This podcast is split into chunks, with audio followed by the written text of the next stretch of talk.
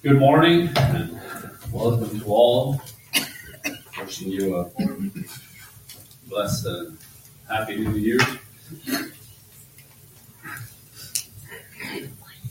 So, amen. Thank you for those songs, Garrett. That was a blessing. Um, that one song I picked, um, I am resolved no longer to linger, charmed by the world world's delight. Things that are higher and things that are nobler, these have allured my sight. I am resolved to go to the Savior, leaving my sin and strife. He is the true one. He is the just one. He hath the words of life. I am resolved to follow the Savior, faithful and true each day.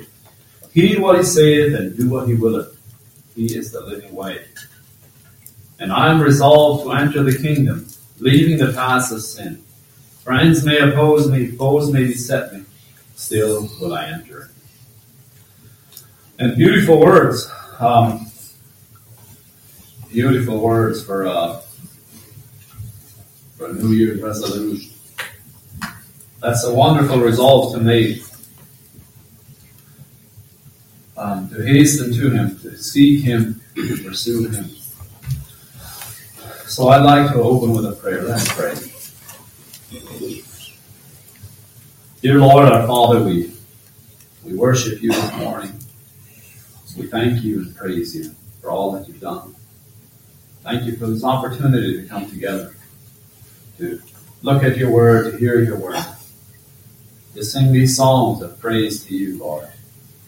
We thank you, Father, that you are the Almighty God. We thank you that you love us and you care for us. We thank you for all that you've done. We thank you, Father, for your faithfulness. Help us, Lord, to walk worthy of your love, to live our lives for you and only for you. I pray for your blessing over this time here, Lord, over the words that are spoken. Lord, that you would speak to our hearts, that you would give us revelation of your will for our lives. And bless this time here. Draw us all closer to you in Jesus' name. Amen.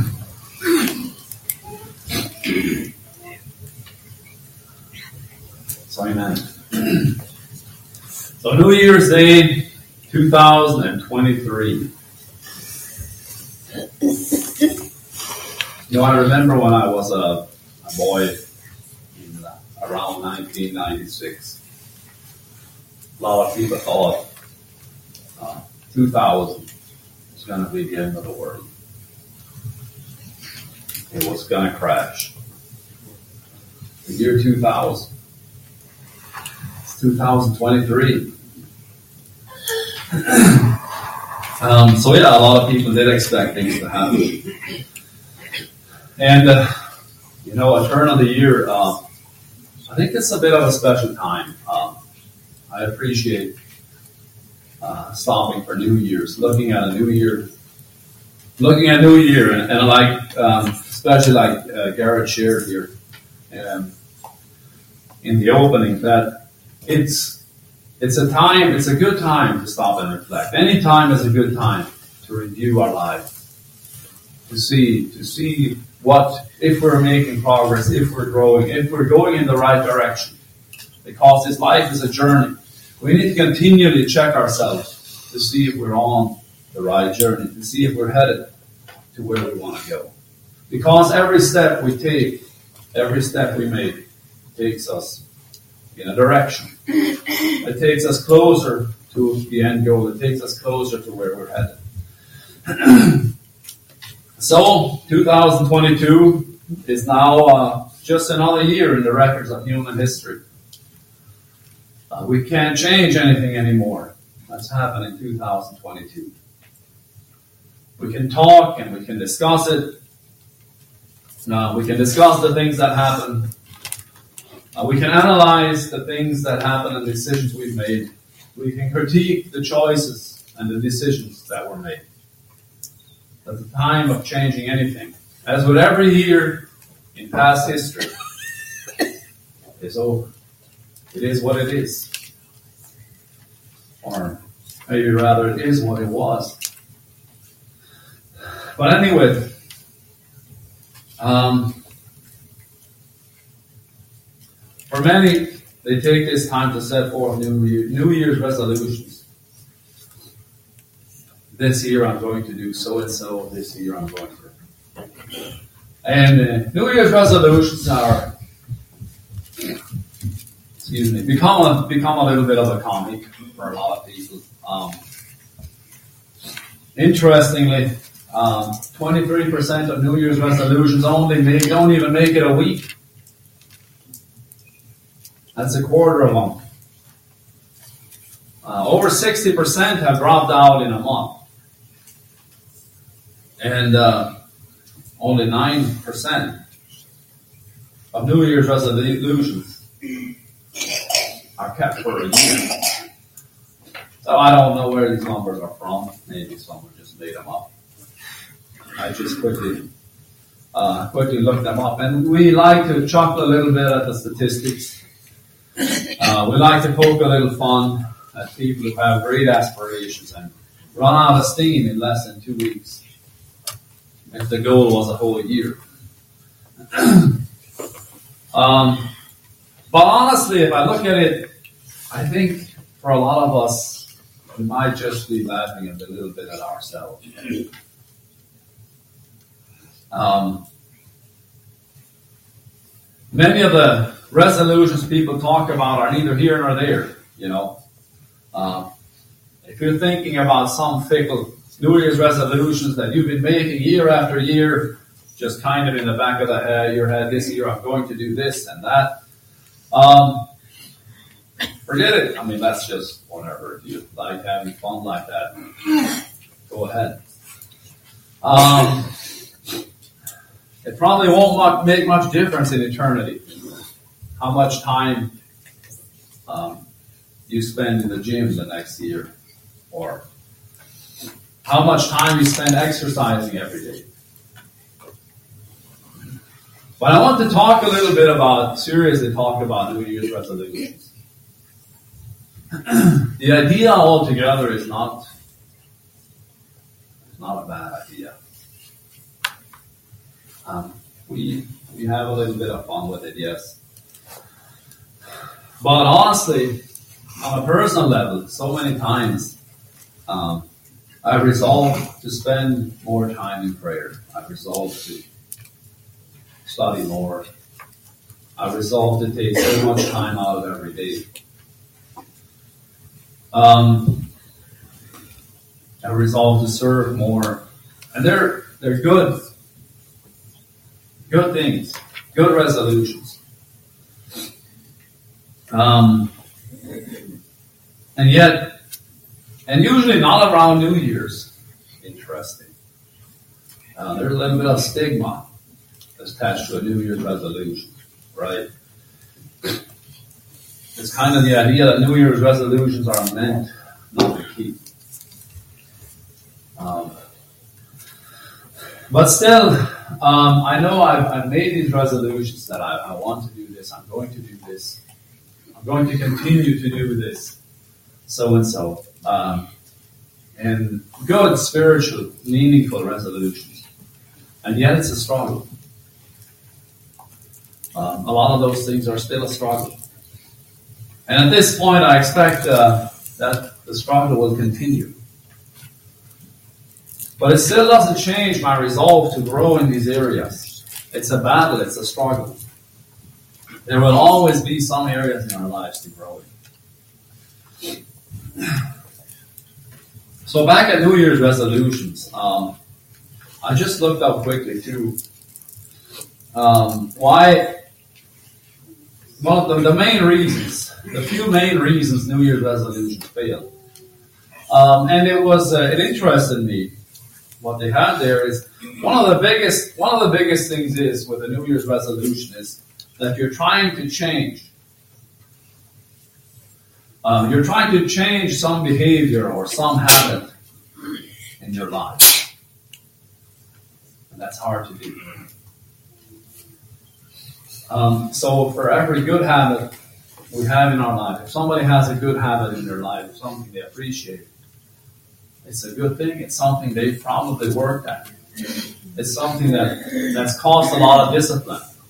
It's something that they've invested in a lot. On the other hand, uh, bad habits form automatically. Um, I mean, you can you can have a bad habit take root in three days, three off days of laziness, and, and the bad habit can take root in your life, and then you have it, and it's easy, and it's just natural, and there's no no discipline, there's no no effort. It, it doesn't take any effort to keep it going, but it's also damaging. um, so one of the biggest things is um, to change something in our life is often harder um, than we even like to admit. And that's one of the biggest issues, uh, one of the biggest struggles. Naturally, our, our flesh, the, the tendencies toward negative in most of us, in all of us, stronger than we like to admit it's there. Um, there's laziness. There's um, it's just easy to be lazy. It's easy to sit back and relax. It's easy to push off doing something good. It's automatic. If you're not fighting, on the contrary, if you're not if you're not working towards something better, you will default to the um, to the easy way out. The second one they have is the lack of accountability. So this must be some serious, um, um, a serious New Year's resolution for someone to have accountability.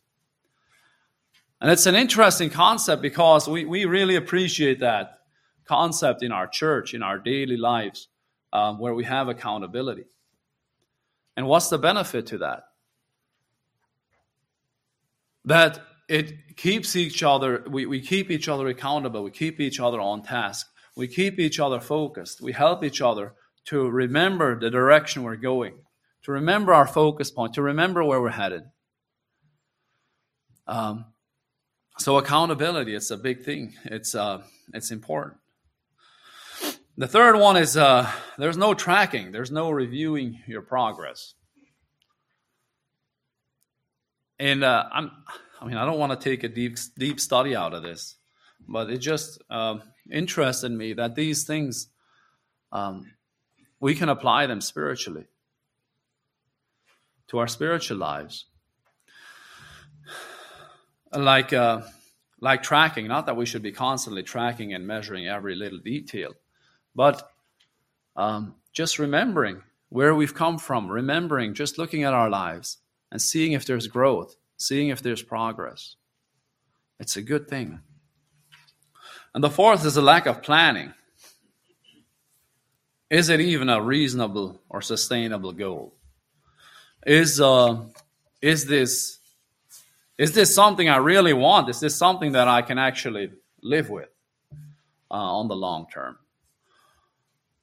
Um, we when we have a, uh, an experience of some sort, we we're suddenly very ambitious, and we want to do great great things. Um, but the reality is, are we ready to commit to this every day in our daily lives? um, it's like if someone would, would uh, tell me they want to commit to reading their to, to, to two or three hours of Bible study every day, getting up at getting up at uh, at four thirty or five o'clock every morning to study and read my Bible, read read their Bible. I I probably I wouldn't exactly discourage them, but I would tell them it's probably not. Are you ready to really sign up for that? I would encourage them to go for six o'clock, maybe even six thirty, and do that and build that into your life in a consistent mode, in a consistent, and do that consistently. Something that that you can maintain something that you want to you can live with and that works and uh, the other one is actually taking charge and making changes You know, if uh, if someone, one of the big ones is is losing weight. You know, if someone would have would want to lose weight, and that person likes potato chips, that person has to get the potato chips out of their house. I mean, if you want to lose weight and you want to eat potato chips every day, you you need to get used to the idea of being overweight. It's not going to work. Um, and it's just a simple example. I mean, um, there's much more serious resolutions that we should be making. And that's what I want to talk about this morning. The real meaningful resolutions, like the song, um, the song that I read here before we started. The resolutions that every believer should make.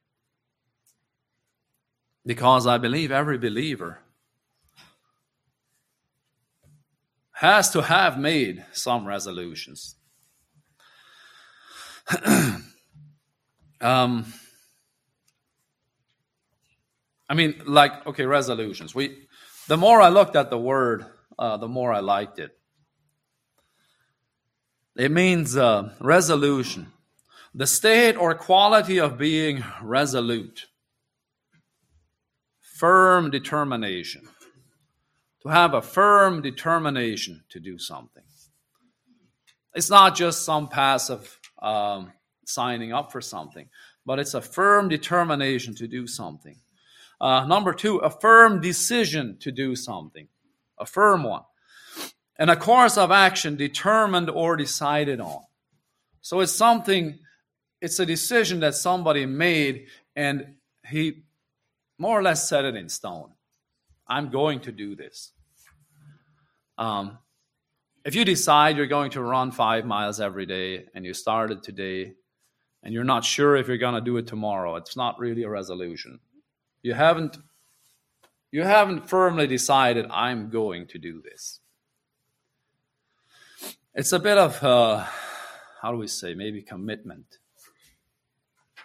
It's a little bit of commitment to what you're doing. Resolute, it comes from the word resolute, which is also means firm or determined, unwavering. Somebody, this person was resolute in their decision to stand uh, by what they had said. They weren't going to waver, they weren't going to move. And uh, and honestly, it sounds like something we all have to come to. We all have to resolve as Christians, each of each one of us has to have resolved to follow Christ. We have to make that resolution.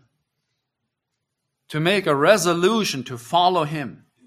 Jesus called each of his disciples to follow him. And Jesus put some strong emphasis on that.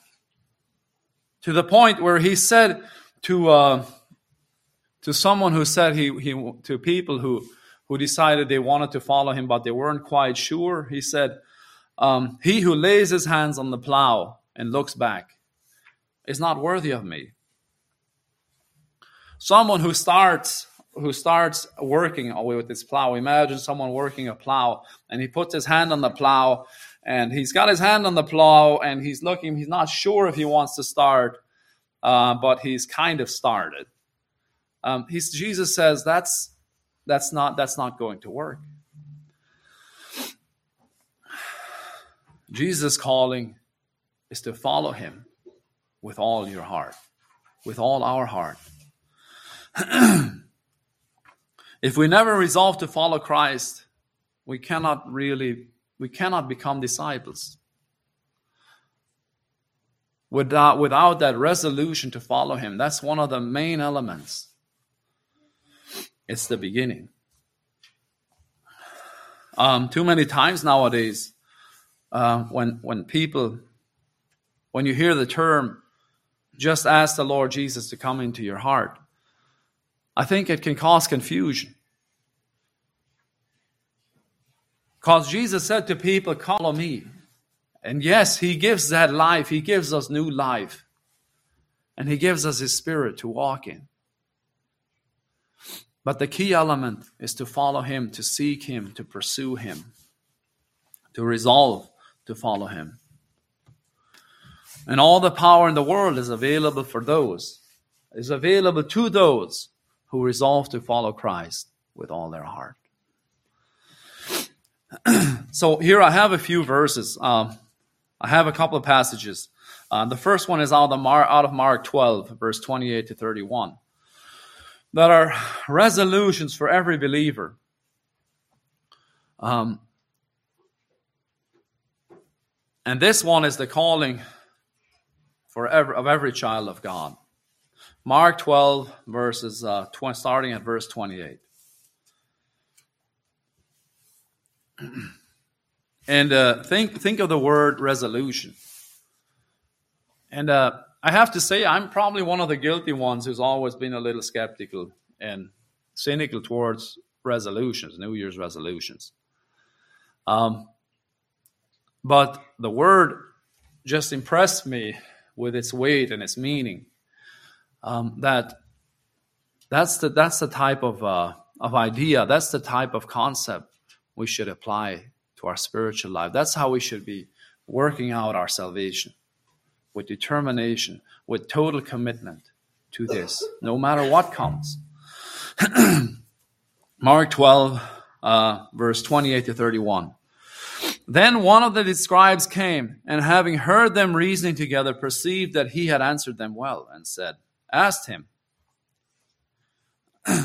Which is the first commandment of all? So the scribe, Jesus is here, and he's uh, in a dispute with uh, scribes and Pharisees. And uh, there was a scribe there, seemingly in the background, and he hears their answer, his answer, and he's impressed. And he comes to Jesus and he says, Which is the first? Which is the first? Which is the greatest commandment of all? The first meaning greatest. Jesus answered, The first of all the commandments is, Hear, O Israel, O Israel, the Lord our God, the Lord is one. And you shall love the Lord your God with all your heart, with all your soul, and with all your mind, and with all your strength. This is the first commandment. I have the King. I have the New King James, where I think that the King James says the greatest commandment. The second is like it. It is this: You shall love your neighbor as yourself. There is no other commandment greater than these. So here we have the words of Christ that Jesus says, This is the greatest commandment. This is the first commandment. This is what everyone should first aspire to do, or should always aspire to do, or should always be pursuing. This can be our constant pursuit to love the Lord your God with all our heart, with all our soul, with all our mind, and with all our strength. This is the first commandment. And in, in more or less words, Jesus was saying this is the most important element. This is the most important thing for us to pursue. So if, if Jesus, the creator, the made creator of the universe, the word of God, says this, that this is the most important. Our adequate response would be to make this our resolution, to make this our focal point, to make this our pursuit with all our heart. to pursue this. So there's another one, other Colossians 3, verses 1 to 4, if you want to turn there. Um, Colossians 3, verses 1 to 4. I want to take a few more verses. And, and these are examples of, of the type of verses, um, the things that we should pursue, the things that should have first priority, um, the things that should have the biggest, the most, the, the primary emphasis of our lives. Colossians 3, verse 1 to 4. Set your affections.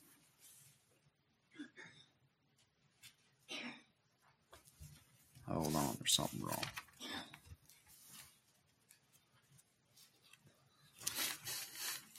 If then you were raised with Christ, seek those things which are above, where Christ is, sitting at the right hand of God. Set your mind on things above, not on things on the earth. For you died, and your life is hidden with Christ, with Christ in God. When Christ, who is our life, appears, then you also will appear with him in glory. Set your affections on things that are above. And, uh, you know, it, it might be a little bit too vague as a resolution. But that should be our end goal. That should be our purpose.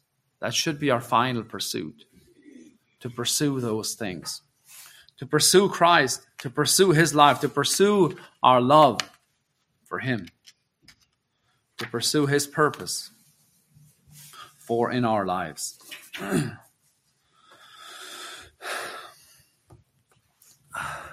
So, uh, what are we fighting against? What's the struggle?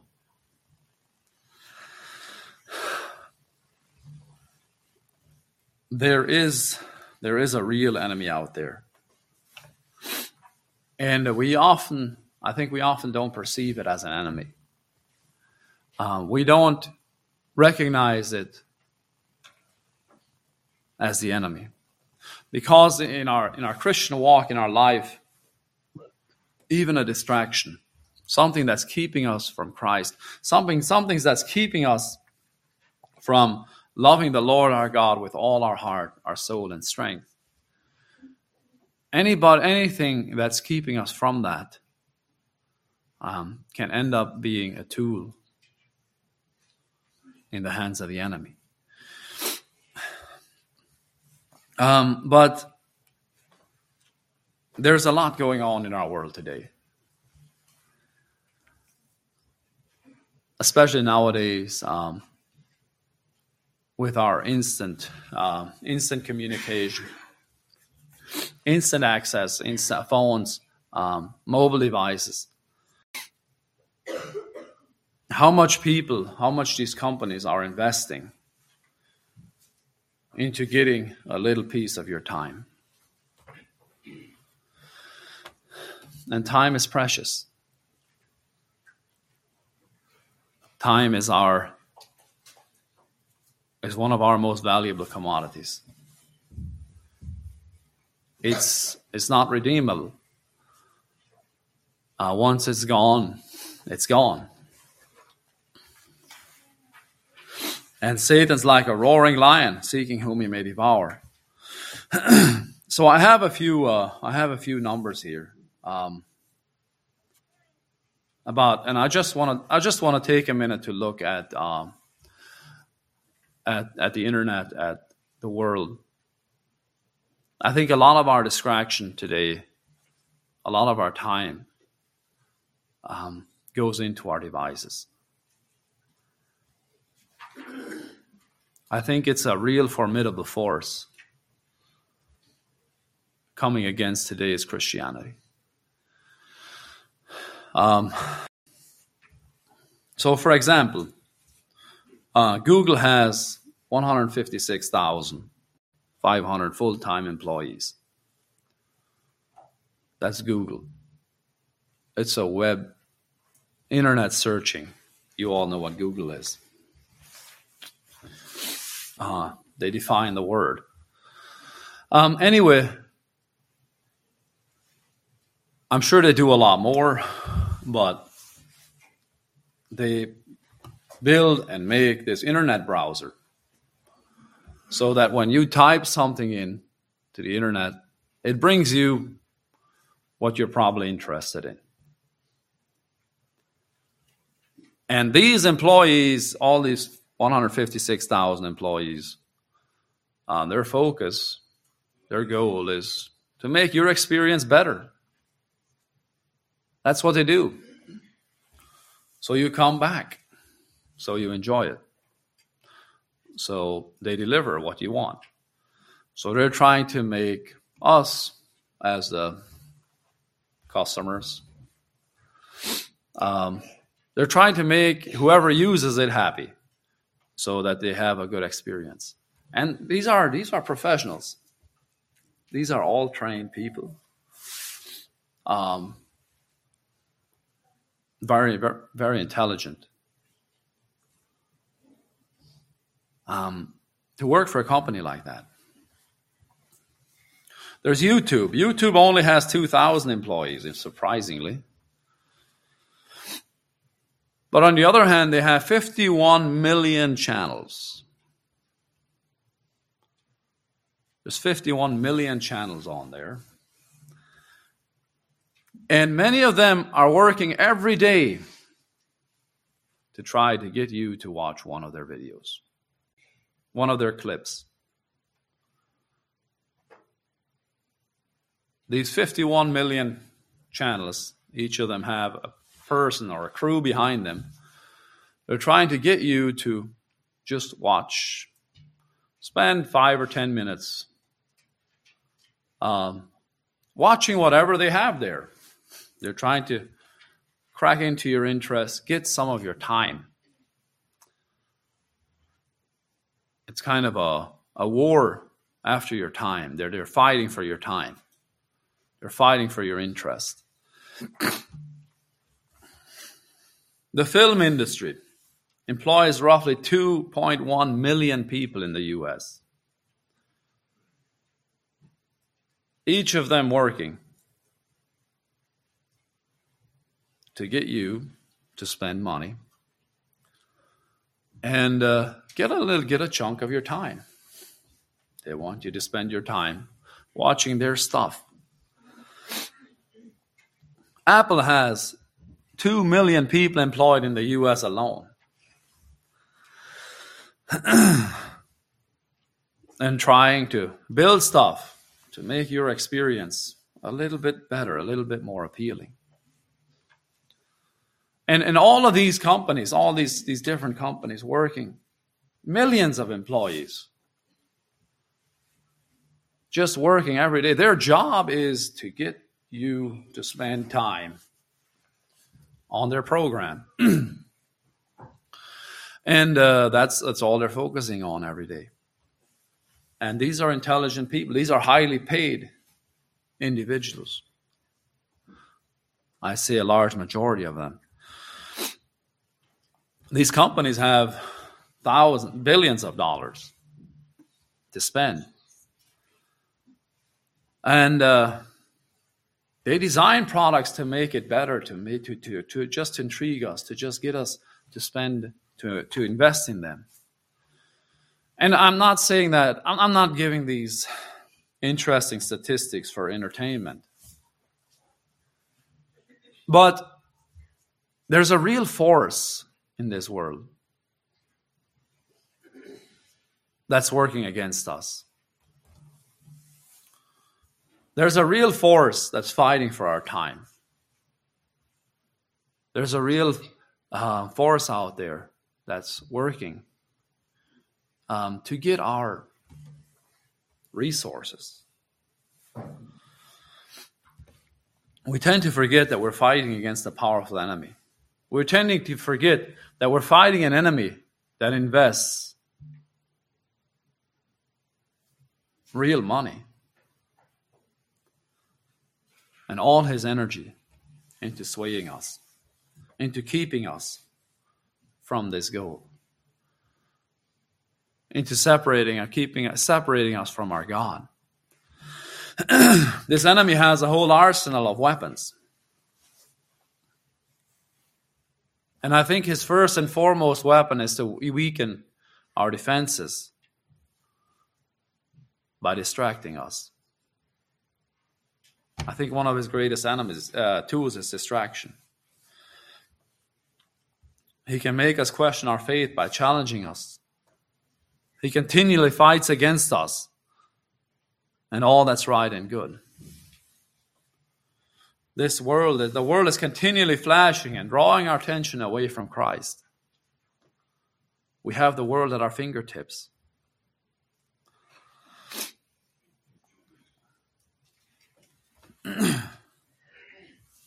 the phones we have, um, the access we have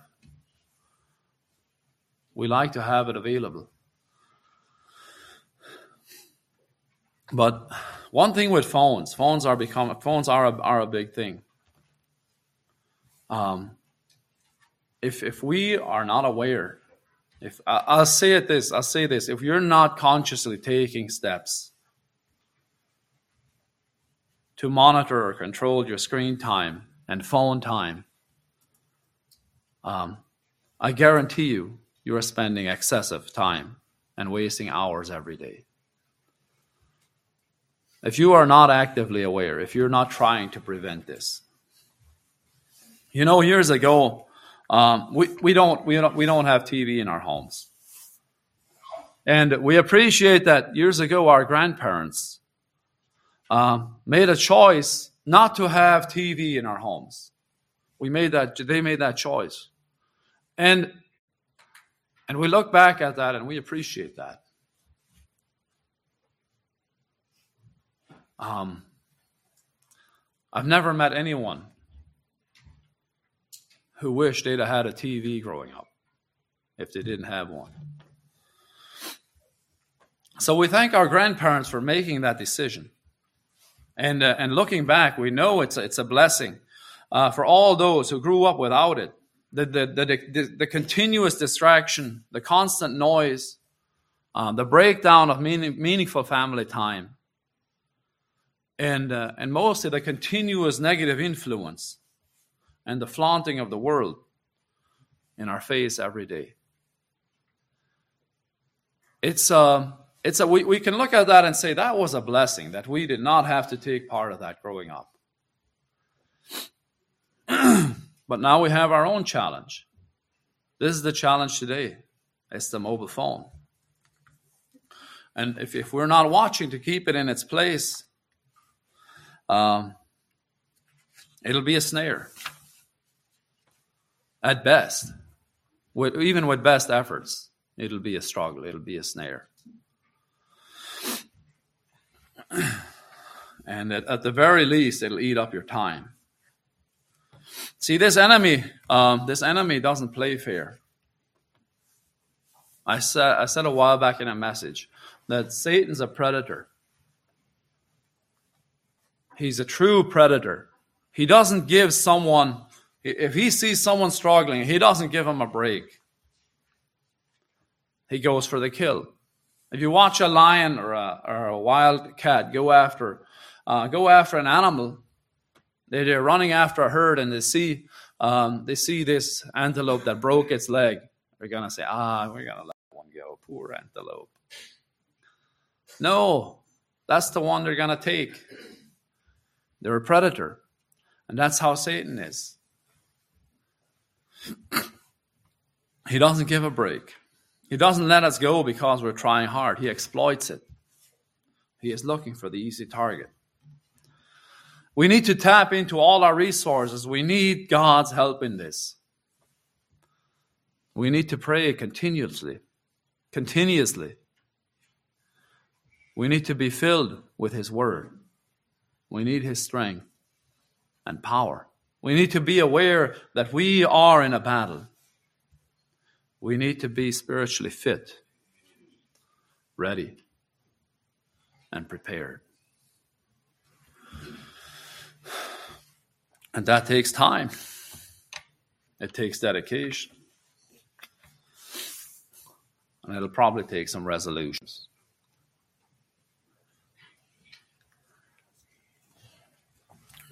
time is precious. Um, Garrett shared a bit on, on the King Josiah. I want to take a few points out of the story of Hezekiah. Just one point, actually. Um, Hezekiah was one of the great kings. Um, he was one of the best and most godly kings that Israel had, that Judah had. He became king at a young age, interestingly. And at a young age, he immediately started repairing the temple and restoring worship to the one true God of Israel. He started pursuing that at a young, at a young age. He brought the nation back to worshiping God, and God blessed and protected him because of it. Um, uh, so much so when the when the dreaded Assyrian army and their captain, when the Sennacherib, it's his, his name, he threatened to destroy Jerusalem. Um, he came to this city and um, he was yelling. uh, Seemingly, he was yelling to the city walls, to the soldiers on the city walls, that uh, how how he was going to come to destroy Jerusalem, and they should just surrender. They shouldn't listen to Hezekiah.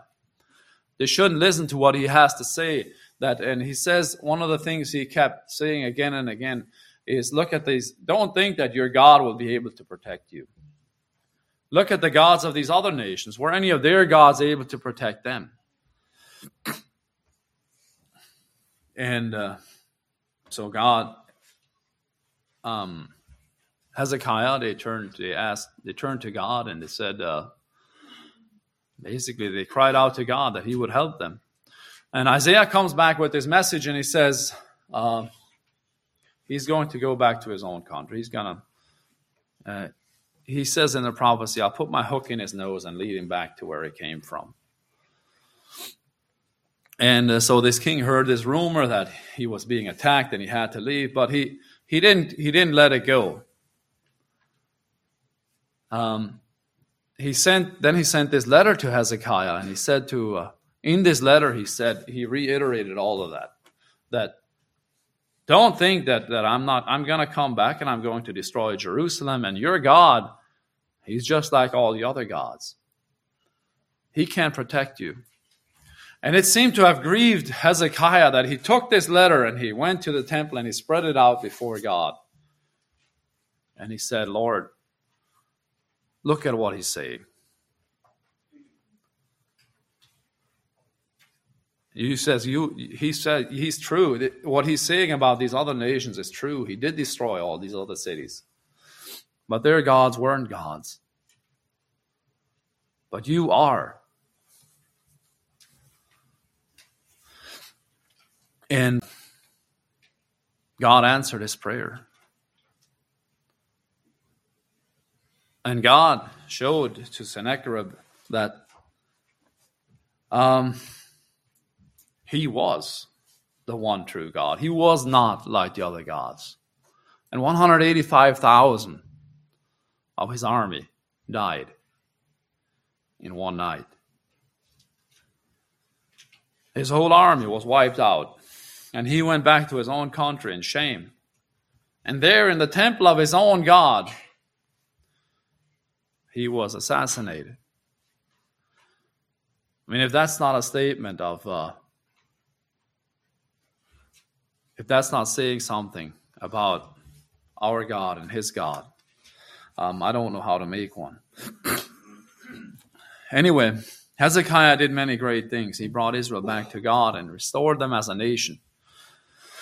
Um, so if you want to turn to 1 Kings uh, chapter 20,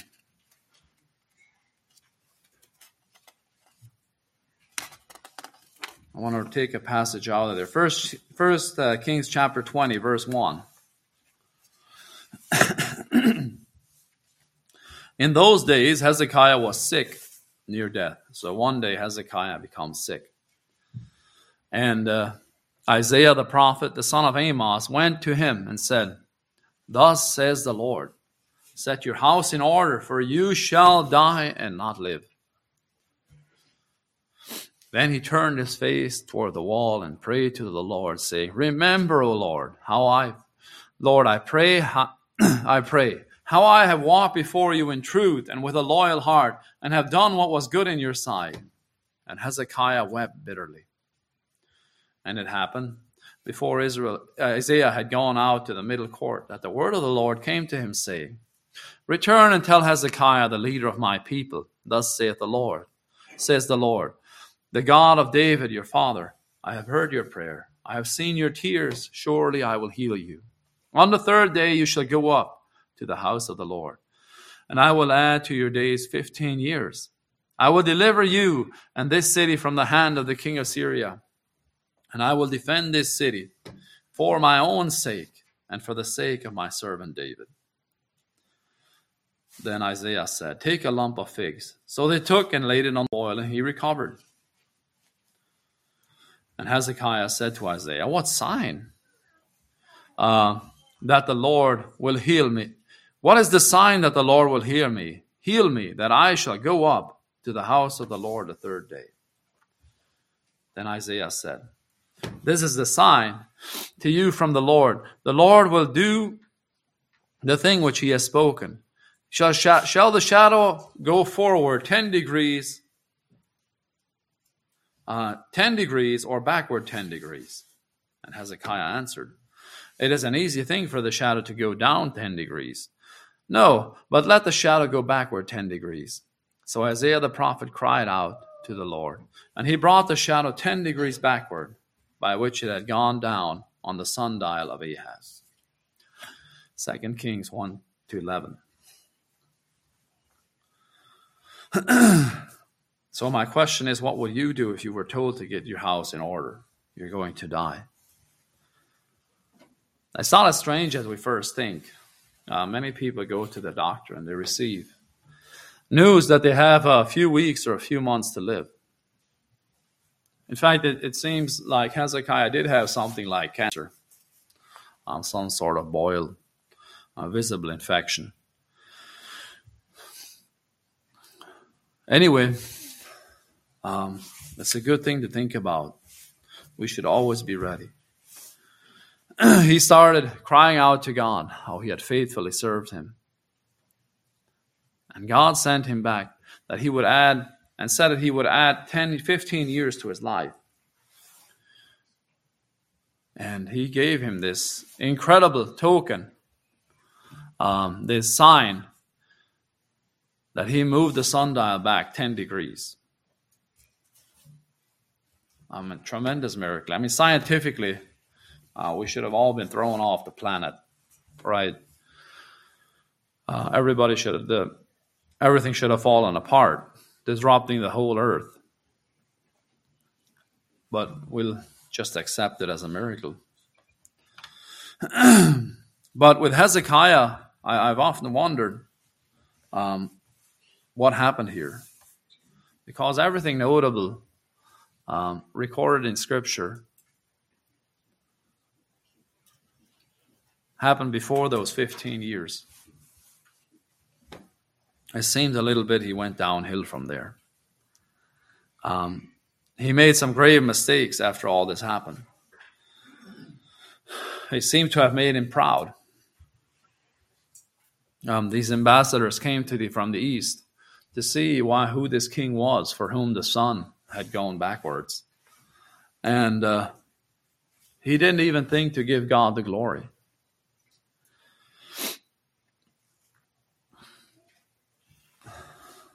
So, what will we do if we were told God is adding another 15 years to our life? Maybe there's some here that aren't expecting 15 years anymore. But life is tremendously short. Life is fragile. 15 years come and go real quick.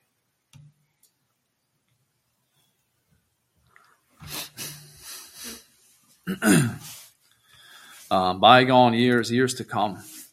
Um, we tend to remember the past uh, in a nostalgic way. We remember it better than what it was.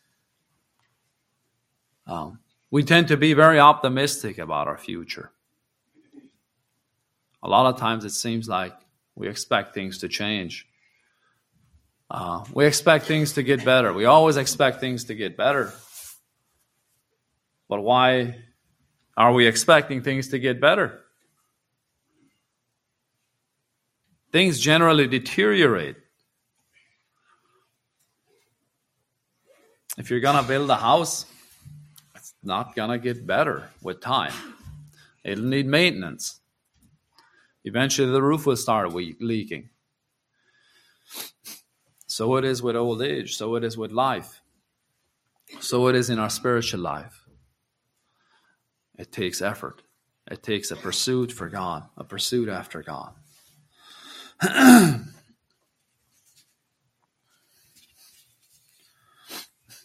so many times uh, we look back and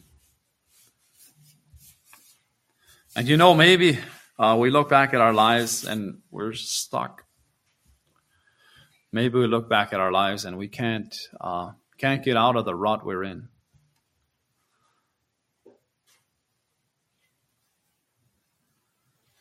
The first step is recognizing that we need help. And we can recognize that we need help if we believe in God. We put our faith, our trust in Him. We literally ask Him for help. He'll help us. He helps those who cry out to Him. If we honestly ask for Him, He will be with us, He will help us. So, revolu- resolu- resolutions versus walking with Christ. What's the difference? What's the difference in setting our heart and our mind on the things for God and following Him and just making a New Year's resolutions that will last a few weeks? I think in a lot of ways um, there's an overlap.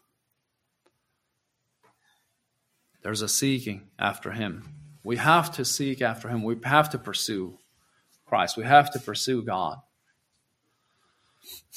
See, I believe God's done His part. Usually He's on the waiting end. If we were playing volleyball, you throw the ball into this court. God delivers, God returns the ball. You know what I'm saying? The ball is usually in our court. God has given us so much. It's for us to recognize Him and pursue Him and seek Him. And He gives us His strength. If we make a resolution, if, if we commit ourselves to following Him, commit ourselves to pursuing Him, we need to be, I think we need to be more ready to take, to, to tap into the resources that we have. To see if, if we actually need Him, if we want to pursue Him, if we want to grow in Him, we need to realize that we might need help. We need each other. We need to seek Him. We need to find time if we don't have time. We need to honestly pray. Pray for His grace, His strength. Maybe we need to pursue accountability. Talk to someone about how you want to grow. Commit to it. People do amazing things on their own strength, just by sheer determination. People become millionaires and billionaires just by work and intelligence and doing it smart and fast enough. And yet we have this whole resource of God's strength, God wanting to help us, God wanting to bless us.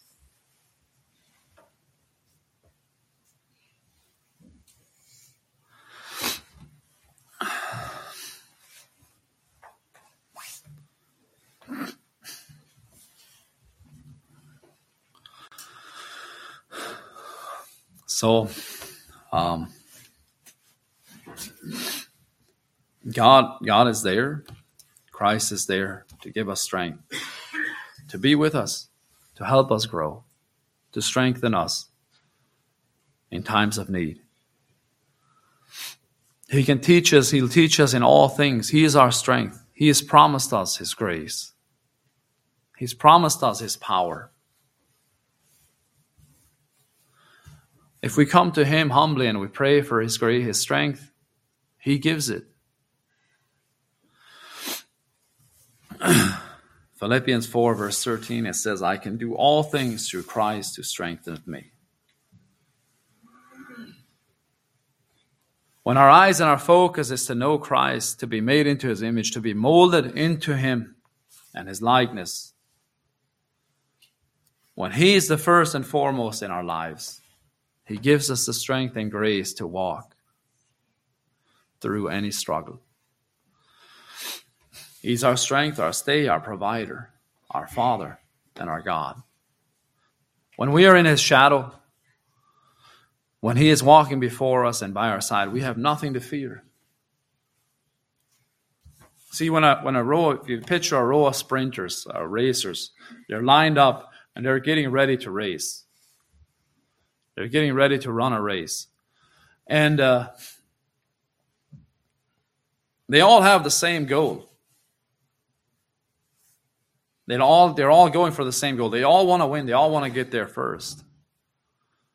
The difference is some get there first and some don't get there at all.